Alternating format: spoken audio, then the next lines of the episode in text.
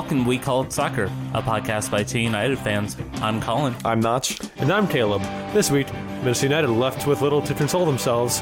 Las Vegas Lights win it when designing their jerseys, and we discuss the many interesting international games.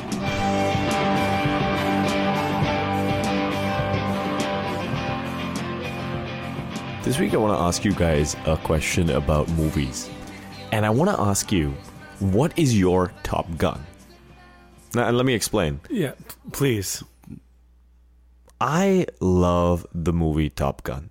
I love watching it at any time. Like happy moments, sad moments, drunk, sober, uh, in a plane, in a car, sitting in my bed, wherever. You can put on the movie Top Gun and I will watch it. And I will sit, like say the words along with Tom Cruise, you know, along with Anthony Edwards. Do some of that pilot shit. You know, like I will, I will quote Top Gun through my life. If I'm not watching the movie, I will watch it in my head and just say the lines to people. So I'm curious, what's your Top Gun? The George Clooney Ocean's Eleven. Really? Yeah, I. That is like that is my comfort food movie. I I will watch that very literally every single time it shows up on TV. I put lines from it into conversation every now and then and don't even realize it. How have I never noticed? I guess I haven't watched that movie in years. So You probably should. It's, on Netflix. yeah, it's, All three okay. of them are on Netflix Yeah. now. aren't there like a million? Didn't they like make Ocean's Thirty Eight or something? There's No, 11, no. 12, and 13, Yeah. okay. but there's no uh, 1 through 10, but there is an 8 coming out. yes. Okay, and, So- and it has like an all female cast, It right? does. Yeah, and I am stoked for that. Looks really good. Okay, all right, cool, neat. What about you, Caleb? Um, this is really hard. I own probably over 300 movies on disc itself, on like DVD. Have you or talked about this Blu-ray. on the podcast We might before? have. I don't know. I know. don't but think I have so. a lot.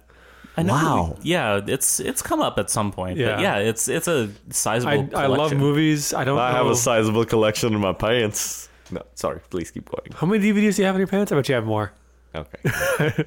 Um, It's it's like that Spinal Tap thing where the guy is going through like airport security and he's going through the magnetic detector and it keeps going off and then he finally pulls out like a cucumber in foil from his pants that he's using as a card piece. So yeah, I use DVDs instead. It's very uncomfortable. Also Seems like weirdly shaped. Yeah, I think it would get sharp as well. Maybe. Uh, Yeah. we, we don't talk about that. Please, Caleb, continue. It's it's a toss up. Honestly, it's either uh, Mallrats or Coach Carter. Both are movies that I watched a lot in college with my roommates. We would end up quoting to each other. And if anyone ever said, "I don't get it," someone would always in my group would always say, "I don't get it. How can a letter be a number?" Which is what Channing Tatum says in Coach Carter when they're doing the tutoring montage. So It's just to, to to just define, Mallrats was made at the Edina Mall, I believe. No, correct? it was No. made at Eden Prairie Center, that's right. Sorry. my mall. he gets really mad about that. I You should know do. that right I now. get very defensive. I mean- Southdale is different from EP Center. But a fantastic movie by Kevin right. Smith. Absolutely. Better, better than Clerks. Yeah, By And far. I must say this. Um, I think they started remodeling the Mallrats Mall like three years after it was filmed. Okay. It's so much better now, but I miss it so much. So I think next week we'll have to talk about which is our favorite Kevin Smith movie because I like Chasing Amy. But uh, now, Coach Carter, tell me what Coach It Carter was so is. 90s. It, uh, Coach Carter is about Samuel L. Jackson as the titular character, um, coaching a team in inner city, I think Richmond, Virginia, or Richmond, I don't know. It's Mm-hmm. in Richmond. I don't know if it's actually in Virginia. It might be in New York. I don't really know where it is. But the the school is Richmond High School, and um, there's kids that are not doing well in school and that are in gangs and are just troublemakers and, any kind of whips them into shape and they were a terrible team and, and they did better and better and eventually there's this whole climactic s- sequence where he finds out that kids don't have good grades so he locks them out of the gym and, and makes them go to the library and do their homework and get ready and everything Is there a what do I have to do to get through to these kids? There not but I did, I did watch that movie in spanish class Okay. I'm pretty sure All right. Well, um, I, I just want to say one more thing on this topic, which is don't give me any dog tags, particularly when we're near the sea. I might throw them into the sea while the Top Gun Memories montage music plays in the background. And then the music will swell, the Top Gun theme st- anthem starts, and I live my life much happier and I let go of my problems. So yeah, just don't don't give me dog tags when we're near the water.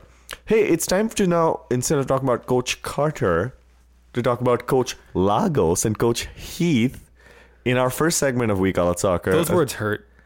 I thought you were going to say throw your hopes and dreams for this season into the water in a segment that we call loon monitoring. in the loon Much mon- better segue. in the loon monitoring segment, we talk about our loons, Minnesota United FC, and all the things that they have done in the past week. Which, hey, finally, we get to actually talk about a game that we could watch. Except then we had to realize that it's this particular game where Minnesota United lost one 0 I did not To the watch this Charleston game. Battery. Uh, Taylor and I went to see Black Panther in IMAX. Much better choice. Fantastic movie. I don't know how they named it up. I know that ended up. I don't don't know how it went. I didn't watch this game live. I tortured myself afterwards because I decided that it was a better idea to go visit my uh, 91 year old great aunt. Wow. And here I am, who actually went to the watch party, and now you're making me feel shitty about my choices. But I met a lot of old friends. Trust it was me. great. Trust me, that game made you feel shitty about your choices. it, it did help me feel good about the fact that the off season is over and seeing all our soccer friends was great. Um, well, you know, the Oh, Dark Clouds it- off season. Let's put it that that- way. yeah. And um, watching the game itself, I firmly believe it's preseason, and any opinions we have have a shelf life of a maximum of one week, maybe two. Well, at least one day because they play again tomorrow. Right. Well, the, the way I feel is that uh, there's the famous um, quote. I forget who, whether it was Bismarck or somebody, but uh, the the to paraphrase it, it's a, it's a battle plan lasts until contact with the enemy, and that's how I feel about preseason opinions. They last until contact with a regular season opponent. And we can be very excited about Bashkim Kadrii, as you said a couple of episodes ago. Uh, we can be very excited about, uh, you know, uh, Vadim Demidov. And then everything can go to crap. And then Mosa Saeid can have a wonderful Kermit image that we're really excited about. And then he's finally in Colorado. So, and we can come up with a great, great in joke for Josh Gatt. But then he ends up at the Rapids and now is a trialist at the Chicago Fire. Saeid's overseas now, right? I think so. I think so. yeah. I don't know yeah. where, but good for him for finding another team. Anyway, so that being said, in this game, I think it's it's better to focus on broad generalizations. Uh, extremely disappointing, obviously, to lose. We saw 11 changes at the half. Matt Lampson being the keeper in second half, Shuttleworth in the first. Uh, a lot of the younger guys getting a run out in the second half of this game. I think they look pretty good. Omsberg and Toye in particular seem pretty promising. I like the wing pairing in the second half a lot more. I thought that there was a lot more dynamism going on. There You was, want you want to say who who those people were? um, Miguel Ibarra and Frantz Pangop. Um, I, I thought that they were a lot more willing to actually come into the center, which was mystifyingly lacking in the first half. Um, beyond that, God, was I don't know why I put myself through watching that again. It was Like, fantastic to hear the USL Charleston battery announcer saying when Ibson went down and started arguing with the ref, like he should get back into defense and stop arguing with the referee. It's like, dude, A collective fan base went, "We know, right? Yeah. he should, Just he won't." embrace the obscenity because otherwise you will drill an ice pick into your skull otherwise I love Ibson. I love what he brings to this team. I will be an Ibson apologist from now until the day I die. I think having a personality like him on our team is a great thing. It's definitely fun. I yeah, I mean, and, and you know you know what what else is more fun and what else is a great thing having somebody that can actually keep formational shape Oh come on! It's the preseason. no that's not a preseason thing that's a i've lived through ibson for three seasons thing He was one of our most solid players last year. which might be a more. I, I don't know if of our team. Yeah, I, I'm pretty sure that amorphous instead of solid would be more apt I for will. where he was. Um, On my gravestone, it's going to be written "Defended Ibson until the day he died." Probably does so in the casket today. So and then you know, I, I'm not saying you can't defend Ibson. I love watching him. yeah. All right, we're going off on a big Yeah, tangent. you didn't defend Ibson, but Ibson can't defend. So Heyo. oh my god, are we forgetting that like ground move where he held the ball and like turned it around? yeah, he had the ball already. Anyway. I'm I'm kidding. All right, I love all Ibson. right, all right, all right. Uh, guess we're ending the podcast and the entire, like, not just this episode, but the entire podcast forever at this point. Uh, until unless we move on very quickly now. Any other opinions from this game? Any other hot takes we should? Here's a hot take. Kevin Molino was shit. Yeah, well, The, the one something, something Schiefer good- Decker.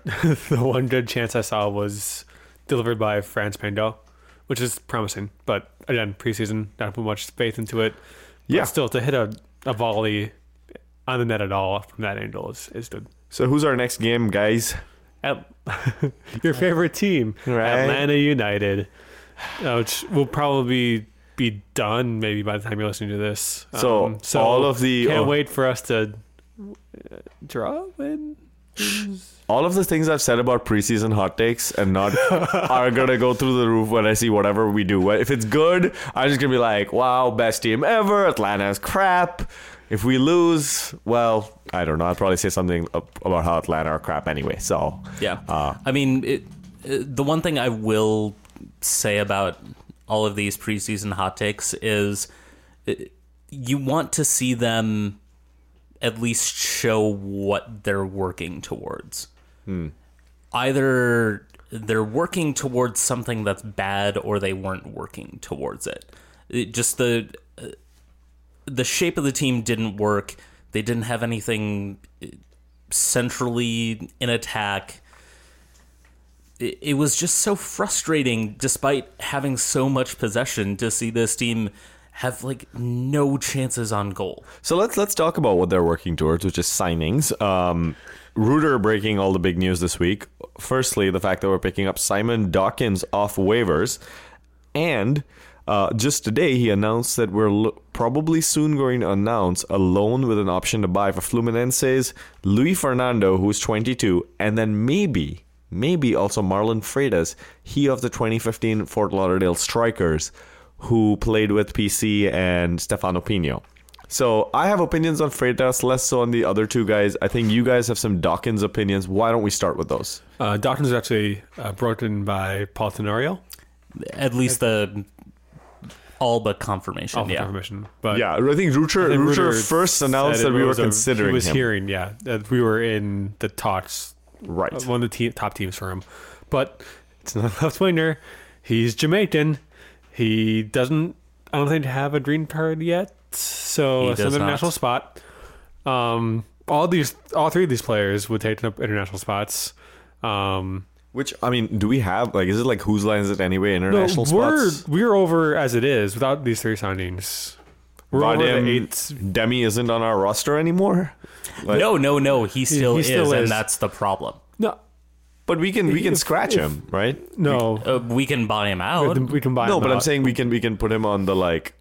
We can keep paying him, but we can remove him from our. Yeah, we can buy him out. And then That's the the way team. that it happens. But- But you, we can't we can't we can't like maintain our scratch him contra- like hockey at all. contract. No, no, Okay. no, he And- he will remain on the roster for international slot purposes and for senior roster purposes until he transfers or is bought out. Hmm. Okay. So And- yeah, so that's not good. And Wasn't- Ho- Jose wait. Leitón's also taking a spot right now. Right. I wouldn't be surprised if he got sent back to his parent club. I mean, he should at this point. He's our presumably why- fifth option at left wing. But let me ask this question: What happened to Añor last year? Was Añor taking up? He was on the space? disabled list. right. So we can't put Demidov on the disabled list. He Uh, did have no an injury. Yeah, Well, you know, Clay's playing career did suffer grievous harm. So Which one of these rookies is not going to be on the roster next year? Just have him injured, Demidov before he leaves the team. Javier Gomez, go. Two feet. I mean, uh, one thing that people did mention in terms of the international slot crunch is that it's highly likely that Frantz Pangop, um, Bertrand Echo, who we haven't even talked about because we didn't do an episode last week, um, chances are that somebody is going to spend time on a USL loan. And if they're out on loan, they won't count against our international Right. slots. So th- we've got that going for us, which is nice. And it may be Hernandez, or sorry, uh, Fernando or Freitas, just because they're both, what, 22 years old, 21, I think 23? Freitas is 24, if I'm not mistaken. Okay. Uh, Um, they could also, they're pretty young yet. They can also go out on loan. Um, it, it just puts us in a bind, though, because we still don't have any designated players. Most design, most of, if not all, the designated players are, um, yeah, Yeah. most are Yeah. are, are I mean, internationals. we could acquire Pulisic on loan. Yeah, no. Yeah, of course. Um, I'm actually excited about Freitas. Uh, cautiously excited because he was pretty darn good with Fort Lauderdale. I think he is. Let me put it this way: if if we had a strong starter, and I'm coming at this now knowing that it's probably Ibson's position that he's been brought in for. If we had someone who was kind of super reliable, I'd be really excited to have Freitas at depth because I think he is probably more of an opportunity than Pangop. yeah. Um, but seeing him come in without that top level signing, that's the thing that worries me. Seeing Dawkins come in without a top level sign, all of these guys are like, yeah, you know, that's I'll, that's I'll great. just throw this out there. Seeing Dawkins come in in general is not even a. Eh, it's a not good, and Why? His production levels have been terrible. He doesn't produce as a left winger. He's basically, in terms of his MLS career, been below Miguel Ibarra. Who, at least recently, has looked like our best left winger. Which is, yeah, Which, what I'm saying is that it makes sense that the team is still trying to find someone to play left wing because as of right now, until Dawkins comes on, there's four guys that have not shown enough ability in MLS to be a starting left winger.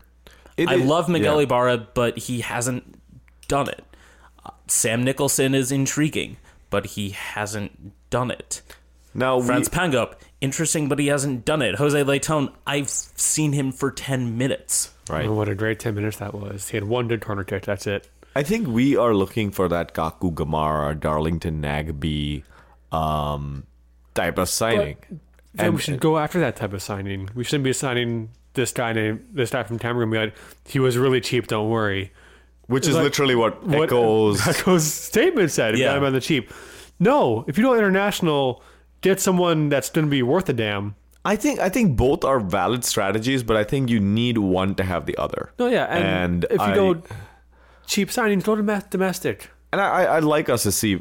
I'd like to see us bring in, you know, Benedetti and all that has been now played out. But like, I'd like us to bring in somebody who's just out and out a clear starter. I feel like so far the the one guy we've signed who could have that potential is Tyrone Mears, and even that's not a sure thing. And after this season, he's probably going to be done. yeah, Let's be honest. He's Yeah, here for a he's, season. he's 35 years old. Like, he should not be considered a long term. So we, we will hopefully have a very eventful two weeks to report on um, going forward. Let's let's hope. God, we hope so. Because we Yeah. do play our first MLS regular season game in two Saturdays from now. So Yeah. just sign a, someone who's like, yeah, he's a starter. Yeah. That's all I want.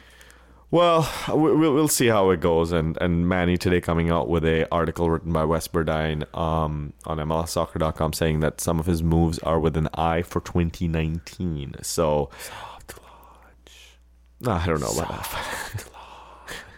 All right, with that, let's go into a segment that we call the Major Listing Service, where we talk about Major League Soccer and all its teams. First up, the signing we've already talked about Kaku Gamarra finally making it to Red Bulls. And I think the biggest missed opportunity here being something I've alluded to previously when we first talked about this about five episodes ago, when I said that Kaku's real name is Alejandro Sebastian Romero Gamarra. And that is a great name. And I feel like every single time we need to say all four He of should those have names. all four of those names on the back of his jersey. He should. Yeah, just like do an entire circle, and that would be. I would actually pay that's for bet- that kit. That's better than Like, my idea, which had him just have long sleeves and have it all the way from one wrist to the other. Yeah, I think that would work. Yeah, either way. Uh, 23 year old uh, comes in from Huracan. Uh, young DP, the deal apparently took 58, 59 days, according to Denis Hamlett, the uh, GM. Uh, The protractions of this saga have been uh, the stuff of telenovelas. So I'm I'm I'm glad I'm glad that finally the doctor with the eye patch has kicked the bucket and and or has been paid seven hundred thousand dollars to get over his agent fees. Uh, I'm I'm glad for them that they bring in someone that is an incredibly exciting seeming player. Yeah. Uh, speaking of exciting seeming players, LAFC continues to scare us with their moves by uh, bringing in, or reportedly bringing in someone new. Uh, Wes Bernard pointed this out on Twitter that I think before the signing, LAFC have 18 players in their roster. It's a little close to the season. Look, they should have a little bit more. Or is anyone else freaking out about that in Um, LA? Or are they just like, nah, we have Bob Bob Bradley and we have TPs, we're fine. Well, it, Yeah, I, I feel like just looking at who they've already brought in, I think they could add a bunch of depth trialists off waivers like the Simon Dawkins of this world and be fine. yeah, and um, That hurt Notch. That yeah, the story that uh, discussed Andre Horta, the um, Benfica midfielder uh, who's on loan at Braga right now. Um, Sam Sechkel over at MLSsoccer.com basically said that the expectation that LAFC has is that they're going to come in with probably about 24 players on the roster and then use the extra, you know, four to six spots to sign some, you know, TAM level impact players throughout this window and then into the summer as well. Um, so there does seem to be some reason as to why they haven't signed enough guys yet.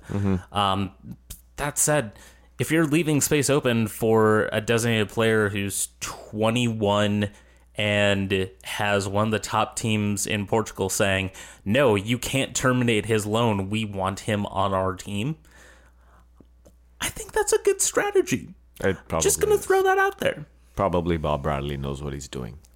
Don't don't tell the British that though, please. Don't don't don't don't say that around Swansea. Yeah, you, you The let- Yeah, Welsh. yeah. Yeah, the Welsh Yeah. hate Bob Bradley. I don't know if they do.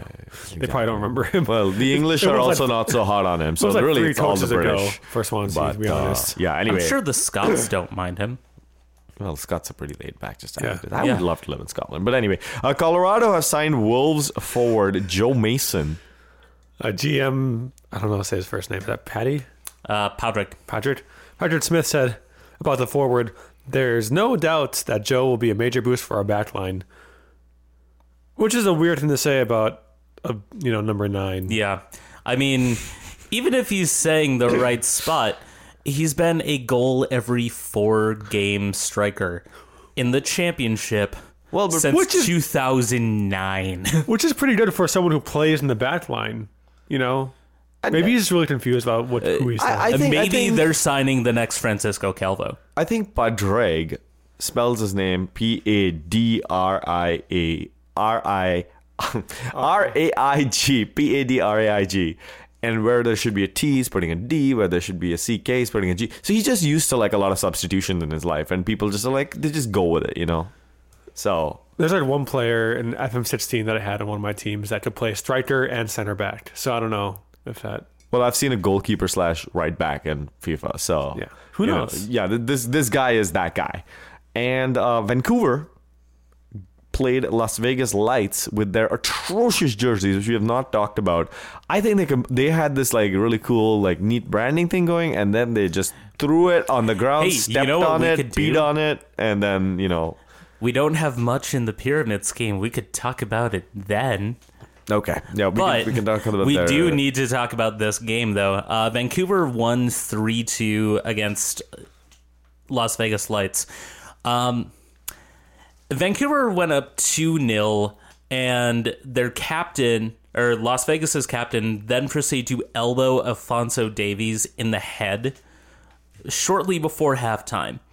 Which which isn't good. not not ideal not not so good um this led to what could charitably be described as a donnybrook between the players and coaches most specifically jose luis sanchez sola the head coach of las vegas lights you probably know him better as chivas usa legend el chelis I'm gonna put my hand up and ask a question. So everybody, Yes. when when Chelis was announced, was like, "Oh my god, guys, just watch! This is gonna be hilarious! So happy to have him back."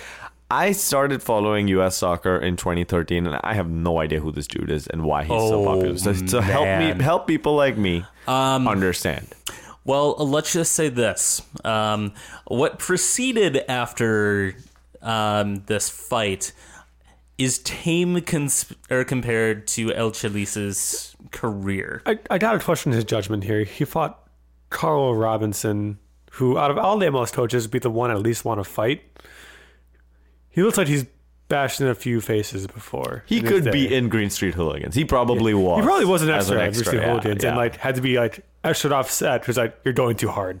Like this is not a real fight. We're in a movie. Although Jason, you know, you know, we, we had that um, Mike Petke bring bring bring them the handout. I mean, he's pretty intense. Yeah, with you- the yeah, bring out the, the the PowerPoint. Yeah, Right, like and that Carl was- be like, I'm just gonna punch you in the face now. I'm Right. sorry. Only Although Mike Walsh Petke did look like he could just pick up that non-working printer, throw it at you. So with that superhuman strength, so I'm, I'm, but I, I see your point. No, yeah. but still, no one's Poor telling judgment. me who Chelis is and like what he did to like create this crazy reputation. Uh, Chelis's history basically involves a lot of outlandish either fights or uh, comments, sometimes involving um,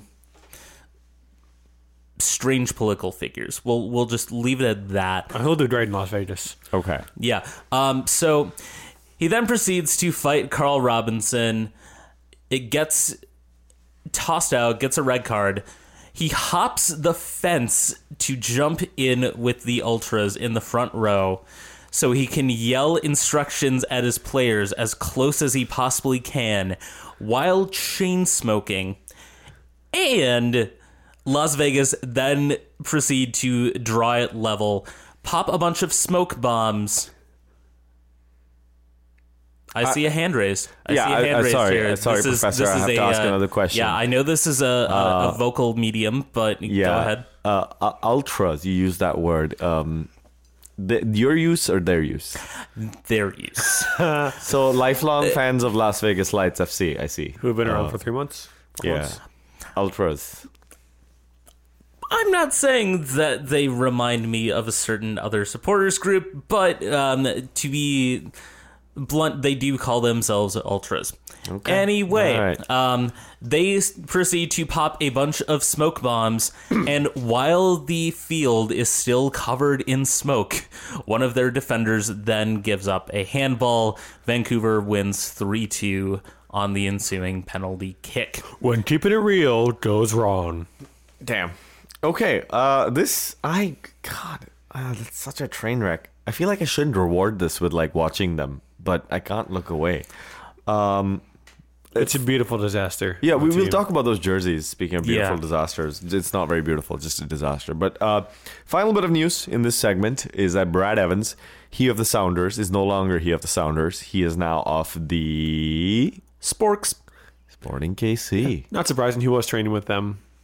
Remember when it was like, preseason. but he's not a trialist, guys. He just has a bunch of our team's gear that he's wearing, and he's training with Uh-huh. us. Not totally not a trialist, guys. Just, just he's just there. He's just hanging out. You know, like he was just in the neighborhood, and we were like, "Yo, bro, come join us." Like you're just there. So, Come on, come on, chillax. Chillax, man. so, so it turned out the, the my question of does he have to return his gear after he's done? Well, he Is- doesn't. is 'cause he- no. He gets to keep it. Yeah. I hope for his sake that in negotiating his contract, he was able to expense that. Oh, by the way, speaking of gear, we when we played the battery played in last year's home kits. They're kind of using up the old stuff, and I was just thinking when Harrison Heath, if he was brought on, he'd be wearing like he'd be the only one wearing the new jersey. His shoes are brand new, and like you know, he comes on, he's like, "Oh look, Papa brought me these these special fancy things." Has he played? I don't know actually. if we- I, I don't believe he has. Good, good. That's I, I, actually. I think it should be par for the yeah. I course, think at it's least. uh, between him and You- Jose you Leitón. know he's gonna be like MLS MVP this year, and he's gonna like drag us to the MLS Cup and score a hat trick. Like that's what's gonna happen. Then after now. that's over, you can turn off your Xbox. What's his potential in FIFA anyway? Zero? I don't know. Oh, come on. come on. Okay. All right. Uh, with that, it's now time for us to take our break potential to 100 and take one of those breaks, and we'll return with part two of our show. One, two, three, four.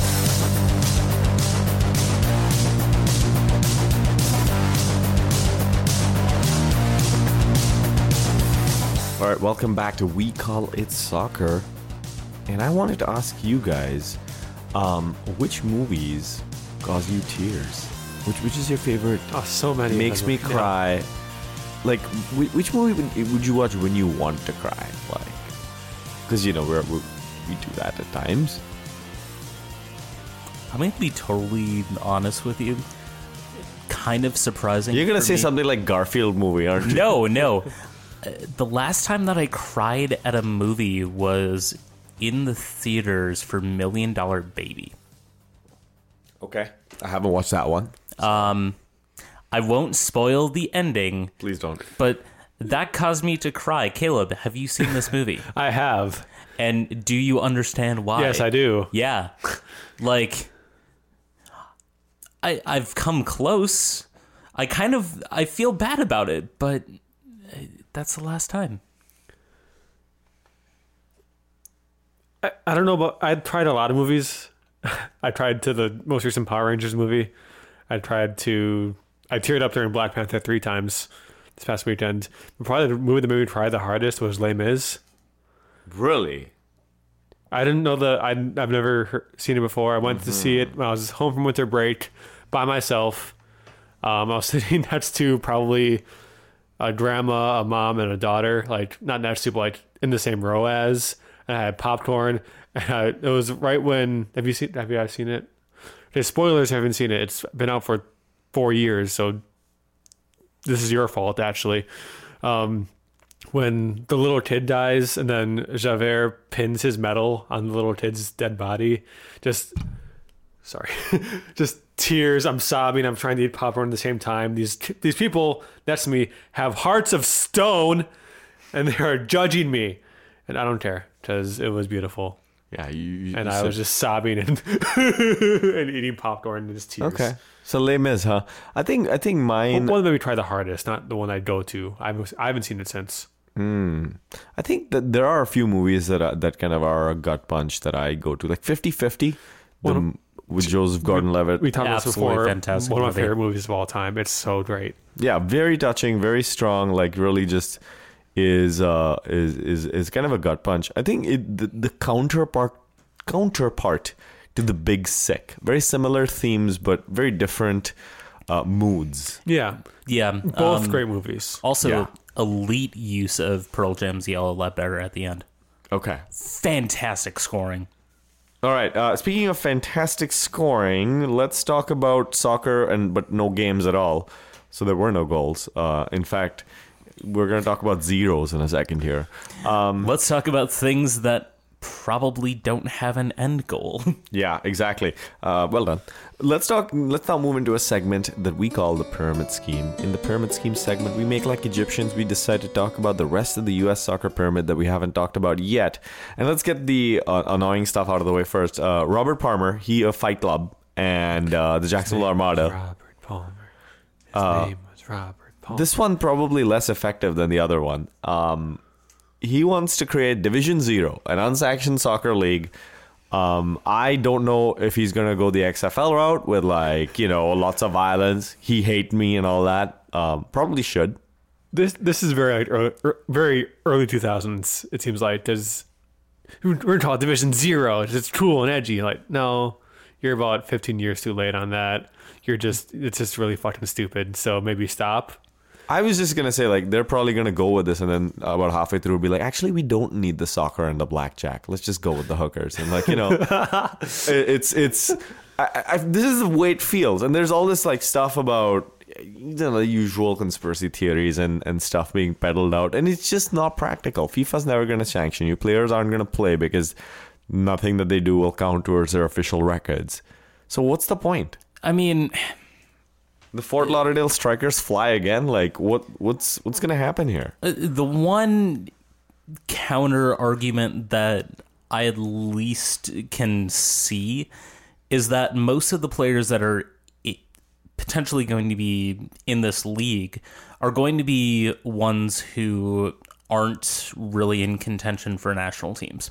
Um, especially if you're talking about a lot of these um, American players that perhaps aren't able to find USL jobs they might be a little bit more apt to go with a league that, you know, yeah, you're not going to get called up to the national team. Well, I never was in contention for it. But where's the money coming from then? If if we if you're basically saying that all these players are going to be guys who are below USL quality, well, it's it's Um, and it's and not. there's no like I wouldn't even say that guys are below USL quality. I mean, think about the wave of retirements that's happened this year with uh, guys like Danny Szetela, um, you know, unofficially retired Jabrowski, guys who are, you know, 29, 30, 31 years old who still have something in the tank. guys who've who've also talked about the pay in US soccer and the lack sometimes of medical coverage, which uh, how is that going to be better in Division Zero than it was in NASL? it's not that it's going to be better in than it was in NASL. It's that it's going to be better than what's currently offered in USL, which is focusing a lot more of its business on either developing young players or getting players ready to play in MLS. I don't think the money there makes sense, but sure, like that is you you you've you've you've summarized the argument for it, which is great. Um, I, I'm not saying that I totally buy the argument. I think the money aspect of how Robert Palmer was talking about selling the rights to show this league for 10 million bucks.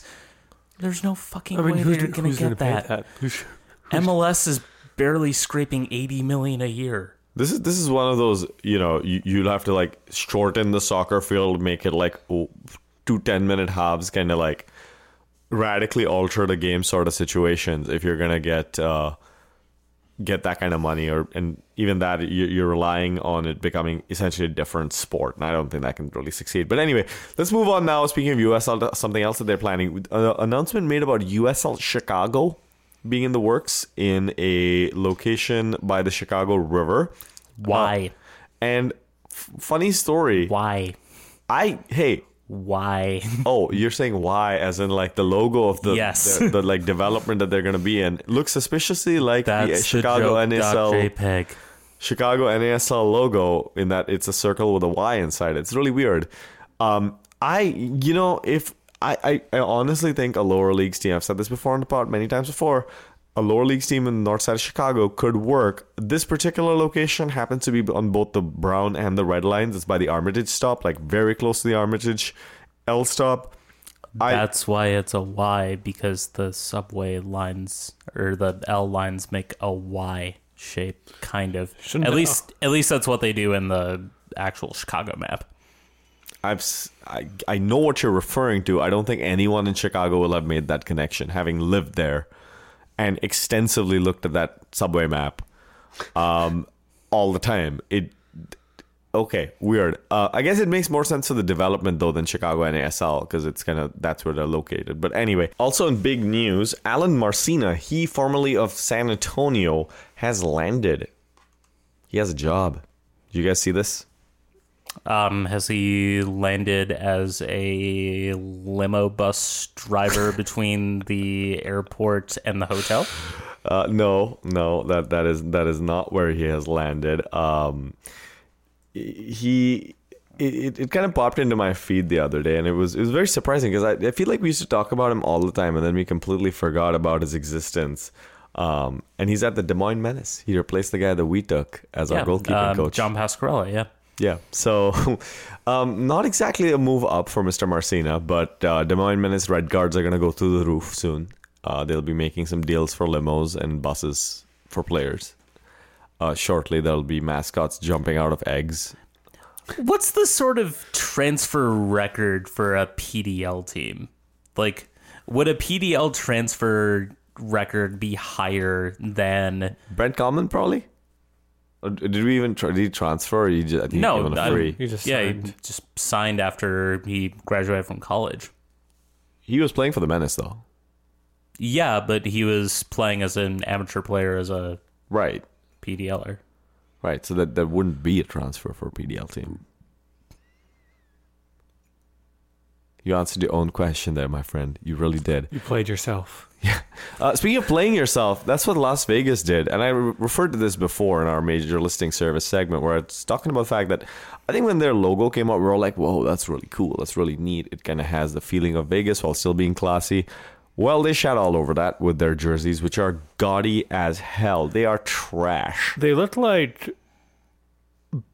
bike shirts you would get in like a rave in underground Germany. No, those are better looking. like I'm trying to describe it to a for the listeners. This is this but is it- like it- a high schooler taking highlighters and producing or like you know the highlighter function in Photoshop and making something they think about. They are atrocious. They are really so bad. The worst part is though, um, you, on the inside of the jersey, so some players celebrate goals by pulling the jersey over their face, and they have to have a real smiley face with like a confetti cum shot all over, like a party just had a happy ending all over that smiley face. It is Except for it's like gaudy as all hell. It- not fun at all. it's even more sad looking given the face. Like Wait, that face has dead eyes. like that that face is it's like two steps away from the troll face comic and it's got the happy ending on it it's like it's it's an even less happy ending than you usually see in porn That happy face has a thousand yard stare. it has seen too many cum shots on his face, just like Las Vegas as a whole. Caleb, your father listens to this. I just want to point this out. And I hope he's laughing right now. so there how's it going so I mean, like this is I I have no idea what. It, basically, they, they scored a fluke with their logo and they've thrown away all their goodwill in their jersey. But anyway, with that, let's move into the segment we call the sewer. In the sewer segment, we talk about our Ninja Turtles, the NTs, our national teams. Big news for the women's national team this week. yeah the SheBelieves Cup um, preliminary roster was announced not really too many huge surprises. Uh, potential debuts um, defensively for Hailie Mace, um, still in college at UCLA. Uh, beyond that, it's it's a lot of the sort of reloading that they've been trying to do over the last few call up cycles. Um, people like Tierna Davidson, um, Andi Sullivan still getting call ups, stuff like that. It's it's nothing too surprising, but it, I it's still a decent enough roster for a tournament with a hashtag. Fans of Gyasi Zardes, Rubio Rubin, and uh, Juan Agudelo should note that U.S. Soccer has announced three men's game coming up on March 27th against Paraguay, June 2nd against Ireland, and June 9th against France. Their teams all very relieved that those three guys will not be playing for them during these games. Take out some insurance on yourself before the game against Paraguay, given that it's happening in Cary, North Carolina. Uh, the Boneyard, the uh, graveyard for all of those um, dead experimental whales.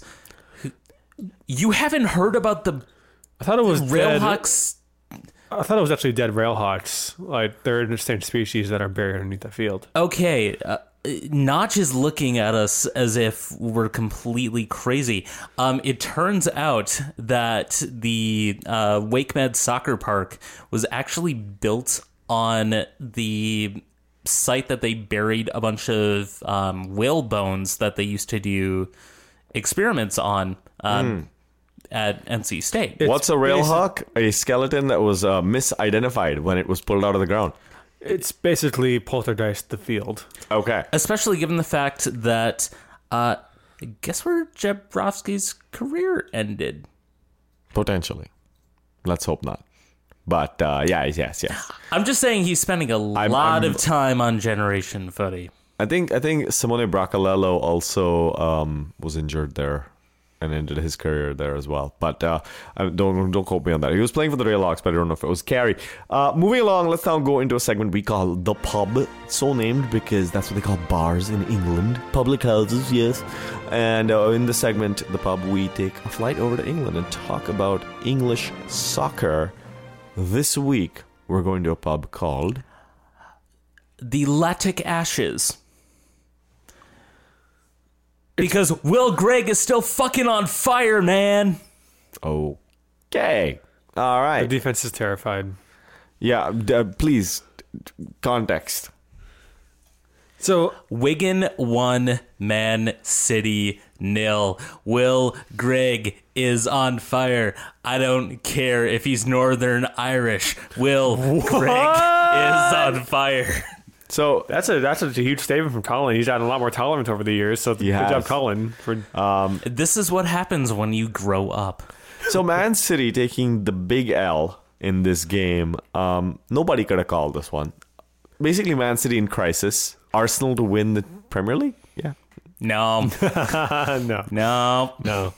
I, I had to make clear that I was being sarcastic. You know, that's all. Right. Yeah, of course. Uh, Pep was kind of salty after the game. Said that Wigan, good job to Wigan. They only had one shot. Well, they only needed one shot. They they had one chance to blow. This opportunity comes once every three to five years because they've beaten Man City three times in the past five years in the FA Cup, something like that. Once in How the final. bad is Will Grigg's mother's spaghetti? I don't know, uh. but he, that was a not a great goal, but a scrappy goal by Will Grigg to get that goal in. Kind of sl- almost sl- slide tackled it in between two defenders. Uh, Fabian Delph sent off before halftime for Man City for a bad tackle. Um, I don't Pep Hashtag- was too happy about that. Magic of the cup, which And- continued. Pep and Man City lost their chance of quadruple, which uh, Nathan Chen had a lot more quadruples than they will ever have. True. Ooh. I mean, to be fair, he had six. Yeah, I mean it's The- not that big of a burn, but come on. The magic of the cup did continue when Rochdale took on Tottenham. 2 2 the final score, which is incredibly surprising considering that Rochdale is at the bottom of League One. but they're flying high right now. Uh, so there was tied one one at halftime. Harry Kane scored a penalty, seventy eighth minute, 79th minute, somewhere Yeah, around there. um, uh, Dele Alli went down the box. Little, uh, it's either divey or I might think it's a dive because it is Dele Alli, but it's it's probably a penalty. I'll think it's a dive because fuck Tottenham, but it, it was The it, it was threw his leg in front yeah, of it. it- Yeah, it, was light contact that he was looking for. Dele Alli is now, I mean, uh, what a spectacular fall from grace. He was hot shit last year, and now he is. It's a sophomore slump. I don't. I'm not gonna put too much into it. Does he need to change teams to, to revitalize his form? Do we He need might. him to? He might need to go to a mid-table English team and try to regain his form. I think with Christian Eriksen on the rise, and then uh, Heung-min Son um, kind of becoming more of a focal point for the offense. It's not going through Al- Ali as much anymore. Um, Eriksen, Heung-min Son, and Harry Kane have been trying to take care of that, and Dele Alli seems like the odd man out at that at this point. And also, when he has been playing or when has been going through him, he hasn't been doing as well as he had last Yeah. year. Which he might just need to either change of pace or uh, an, off- an off season to to kind of regain his head. Um, Rochdale does equalize 90 90 seconds. Yeah. And, and 91st, 92nd minute.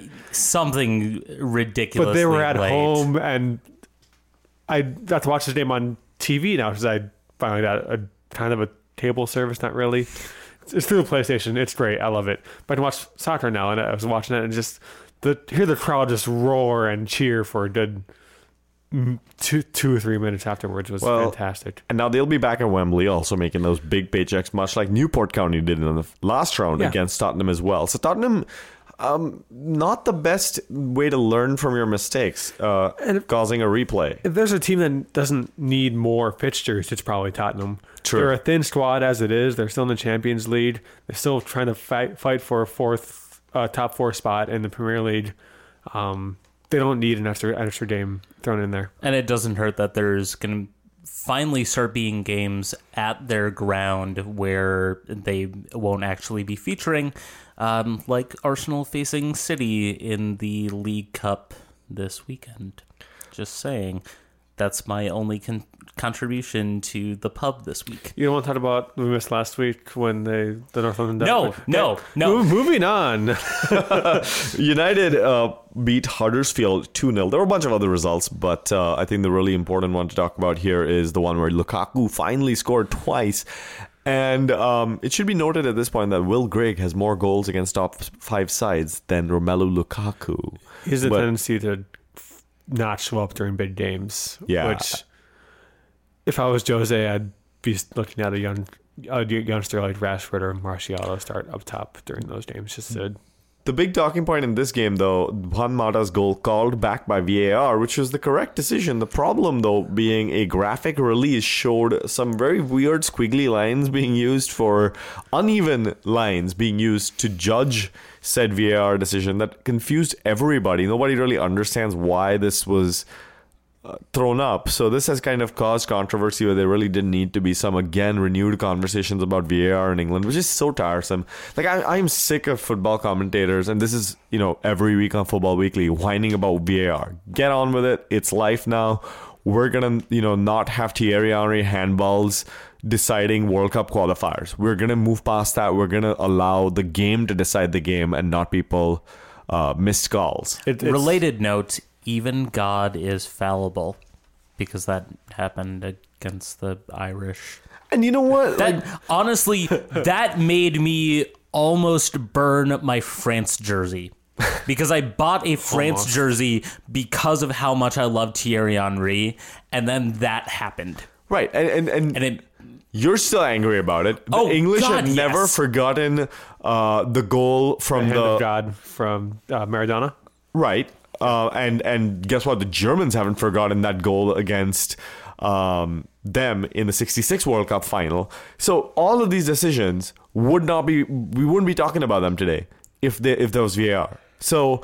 Um, I'm just saying VAR is here to stay. It is going to help this game get on with it and become a better It's- sport. It's working in Germany. It's working in uh, the United States. It's working in France too. Yeah, we just have to perfect it. Germany, Yeah. yeah, Germany. It's been going on all year. Actually, it happened in the Borussia Mönchengladbach uh, Dortmund game, which we don't mention in the notes, but just go watch that. To the game, Marco Reus has a great goal on his comeback. Speaking of which, let's now move into a segment we call They Don't Call It Soccer. In brackets, some do though, where we talk about soccer from the rest of the world that we haven't talked about yet. First up, Champions League. Liverpool beating Porto 5 0. Liverpool flying high, continuing to fly high, beating uh, Southampton, I believe, the week prior Yeah, when we didn't record. Southampton, and then five nothing against Porto. Mane with his first hat trick as a Liverpool player. Do do do do do do. Oh, Mane, Mane. Do, Yep. do do do do do. Real Madrid, unfortunately, not doing us any favors, managing to defeat PSG. I was really hoping that they would lose, but uh, too bad. It takes a lot for us here at We Talk Soccer to cheer for PSG and Neymar, but it is when they play Real Madrid. They also managed to beat Betis 5 3 over the weekend. Um, was really hoping this loss, losing streak would continue longer. Uh, Tottenham drew the the Rochdale of Italy, Juve two two. I mean, I, I'm dead inside because I'm not in the Champions. They League did come this back year. to tie this game after Yeah. being 2 0 down. They were 2 0 down. Juve did have a chance to go 3 0 up. Uh, Higuain missed a chance to go to on a, on a p- penalty kick. Uh, did his hat trick and put Juve up 3 0. Um, I think it was Kane and Eriksen scored the goals for Tottenham in their comeback. Pep probably not as concerned of the FA Cup because his team beat Basel 4 0. Man City flying high. Chelsea, though, today getting a goal against Barcelona and then conceding to who else? That boy. It's always literally him. Pulisic. Uh, This is Messi's first goal ever against Chelsea. so- 730 minutes he went without scoring against Chelsea. Didier Drogba, it's a fucking disgrace. .gif. Uh, Willian, who is very underrated, I think. I feel like he's one of Chelsea's best players. When he's on the pitch, he always seems to score. Hit the post twice in the first half. Finally managed to get the goal- go ball into the net in the second half for his goal. Um, very underused in Conte's system this year, which baffles me. Believe he also got a bunch of goals over the weekend before this game as well, or after this game. Although No, before this Four, game. four, yeah. Yeah. that said, uh, the post shots they had, uh, there's no reason why he shouldn't have a hat trick. Yeah. Yeah. Uh, Bayern beat uh, Besiktas five to one. Uh, It looks like Bayern came to Besiktas. uh, shut up. Actually, no. no. this was I think Bayern was at home. This, that two which from now they'll, they'll be coming to Besiktas. Yeah. Okay. no. So- Stop it. Stop it. No. No. No. No more. We, They came on Besiktas. How about that? Lots of cum in this episode. Lots of cum. we finally got over the edging and we finished. So Finally. we finished with the edging. I mean, it, it builds up after you edge that much. Like three, four episodes in a row where we don't, and then all of a I sudden, think, like boom! Like it's it's a geyser in here. I think I think you know, like we were joking before. I think this is more and more becoming reality. If you ever come out with a s another scarf, it is gonna have Pornhub.com in the back. Um, so Maybe they can sponsor like- us. like you were saying, Caleb. Yeah, we should we should just ask them at this point. Uh, in the in the EuroLeague, we had some um, results. The team that had not yet been created when Arsene Wenger took over Arsenal got beat three 0 Uh, not that surprising. Even though it was away, Arsenal were dominant the entire match. Three 0 win. against Austrians. Ostersunds. Okay, that's the proper pronunciation. Is that a that's, uh, that's Sweden, right? Yes. Uh, Dortmund beating Atlanta United 3 2. See, Atlanta United getting beat by everybody. Terrible team. Uh, I'm telling uh, you. Notch. Yes. Um, uh, I'm I'm being told this is actually Atalanta. I had to check to make sure I spelled it right. any, anytime, anytime a team uh, loses that has uh, AT, L in the and NTA, it's Atlanta United to me. Like they are, we just you know that that's the way I prefer to think about them. Way to be clubbists. So um, Nap- Michy, Michy Batshuayi continuing to get goals for Dortmund. You know, it's really it's good. almost as if people get better as soon as they stop being managed by Antonio Conte. It's almost as if he was wasn't being used correctly, and that's in Conte's system, which a lot of players in Conte's system right now aren't being used correctly. Um, I'm I'm happy for him. He seemed like whenever he got a chance, he did. He performed for Chelsea. He just never he got that chance. Dortmund was giving him that chance, and he's so far paying back to them in dividends. I, for one, am glad that he's there so we could have him Aubameyang at Arsenal. Rasenballsport Leipzig has uh, beaten Napoli 3 1. which is a huge result. Um, Napoli, of course, being top of Serie A still, and Leipzig, I think third, third or fourth in the Bundesliga. Um, just, I don't know if that's a, a indictment on the league at all, but maybe Napoli's focusing more on Serie A than the Euro League, which would make sense to me. But still, a huge result for Leipzig. You know who is focusing also on Serie A? Benevento, who beat Crotone 3 2. Uh, getting getting that result, which um, They're they're inching closer and closer to safety. They're, They're still like eleven points. the title is what I was going to think. Oh, uh, inching closer, closer to. so- Maybe next year, if they Yeah. maybe the Serie B t- title next year. Yeah. I mean, I took Ronders FC from the verge of relegation one year in Football Manager, all the way to getting second at the Christmas break. Like, Benevento, you've got a chance. they've got three wins and one draw. I think uh, Crotone was kind of in a similar position last season. Um, at the Christmas break or the winter break in Italy, Benevento had more points than Crotone had last year. So there is still a chance, but they still need to keep winning and winning. So I need some help from, above, from teams above them. With that, it's now time for us to talk about one last item before we go on to uh, Colin's segment. We're going to talk about a match in Brazil where Vitória was playing Bahia, and the match was abandoned after nine red cards were avo- awarded. Isn't this called the Peace Derby? Is, is it? It Well, is it should not. be from Uh, now. It is. It, It- it, was called that before, and it is. They might be going under, under uh, a new marketing campaign for this derby because Have I have I talked about the Beneventum Malventum thing on this podcast? Yes. Okay, this is kind of like that. They just renamed the whole situation because of the the the match, uh, being because it got abandoned so bad. Now it's the War Derby, and uh, the story very quickly is that um, after a, a Bahia uh, goal to to tie the game with a penalty, a player celebrated by mocking the Victoria Ultras. like actual ultras though, like real ultras. Yeah, yeah, like actual not, yeah, lifelong. not, Not- like not Las American Vegas, Ultras. not like. mm, mm, so- Yeah. So um, basically, the Victoria players got very angry, and there were literal punches thrown, and nine red cards were awarded. Uh, the guy who instigated the fight, though, did manage to only get off with a yellow card. So. Which is ridiculous. yeah, so go watch the videos. But- it seems more. It's one of those things like it's shocking, shocking footage, etc., etc. One one team's had two more people sent off after the brawl, and then the game was disbanded because they Yeah. no one had enough players to play, and that team is probably going to end up forfeiting to the other team three nothing and have a three nothing loss in their schedule. We also managed to make it to this point in this podcast without discussing the fact that West Brom players Gareth Barry and Jonny Evans, among others, stole a taxi in Sevilla. Um, What?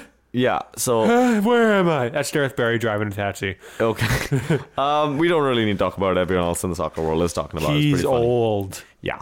With that, now let's move into a segment that we call the Reynolds Wrap Up, where Colin takes a soccer conspiracy theory you know you've been thinking about and makes sense of it for you. So, everybody that was up in arms in Loon's Twitter over the last two hours, knowing that Simon Dawkins has apparently been picked up on waivers, wondering how in the actual fuck the Loons are going to have five left wing players taking up four international slots. I've got news for you guys. So, Is is it good news? um, it, it depends. So, it- remember when Minnesota United announced that they were coming into MLS? There was some discussion as to who all was making up this ownership group. Bill McGuire certainly had the net worth to actually be an MLS owner, but there was also uh, Glen Taylor from the Timberwolves, the Pohlad family that owns the Twins. Uh, Basically, everybody that isn't named Zygmunt Wilf was uh, a part of the ownership group for Minnesota United. Um, I've learned that there is actually a another person that is involved with this ownership group. Um, have you guys heard of George Soros? Yes. George Soros. He is a billionaire financier who just so happens to donate to a large amount of liberal causes. Um, I've I've been given some uh, secret documents that suggest that George Soros actually did purchase a sizable stake in Minnesota United. Um, uh, not necessarily one that he's going to be financially responsible for the fact that this team is spending all of their international s- slots on one position, but enough where he could say, I want this team to be part of the broader left wing conspiracy against the United States. The problem is, Manny Lagos treated this not as a political gesture where he would uh, build up a, a playing staff uh, akin to like St. Pauli of the German second division or something. No, he just said, Oh, you want a bunch of left wingers? Okay. I'm going to sign every single person that plays left wing that exists in the universe of American soccer, regardless of whether or not they take up these international slots or not. Wait, oh my god. Manny's signing a bunch of international players instead of domestic players. He's signing a bunch of globalist players instead of America First players.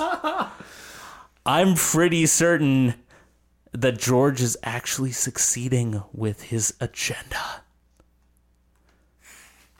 Okay, you heard it here first, folks. Uh, now we call it soccer, and hopefully last um, as well.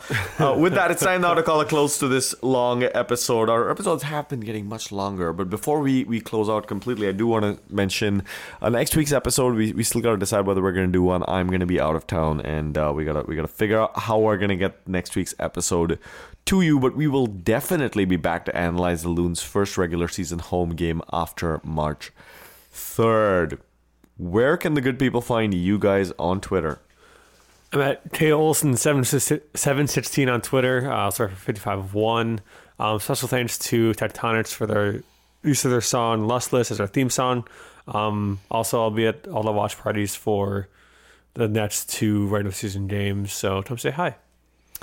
Uh, you can find me and all of my tweets that I swear to God are not actually from Russian bots at the attachment. You can find me at TW United Fans. You can find this podcast on fine podcast providers everywhere. I also want to remind you of the fundraiser to send Idaho Juniors FC to the Schwan's USA Cup, which is happening at redcard2racism.com. Please go head over there, check it out, donate if you haven't already. Also, uh, rate and review us on iTunes. Um, makes us look like a more legitimate podcast and uh, helps us get more listeners that way through their algorithm. So if you did give us a preferably five star review, um, that would be great. If you're already being paid by George Soros to protest, do us a favor give us the review. There you go. All right, with that, it's time to end this show. Thanks very much for listening, everybody. We will return when we do. Goodbye.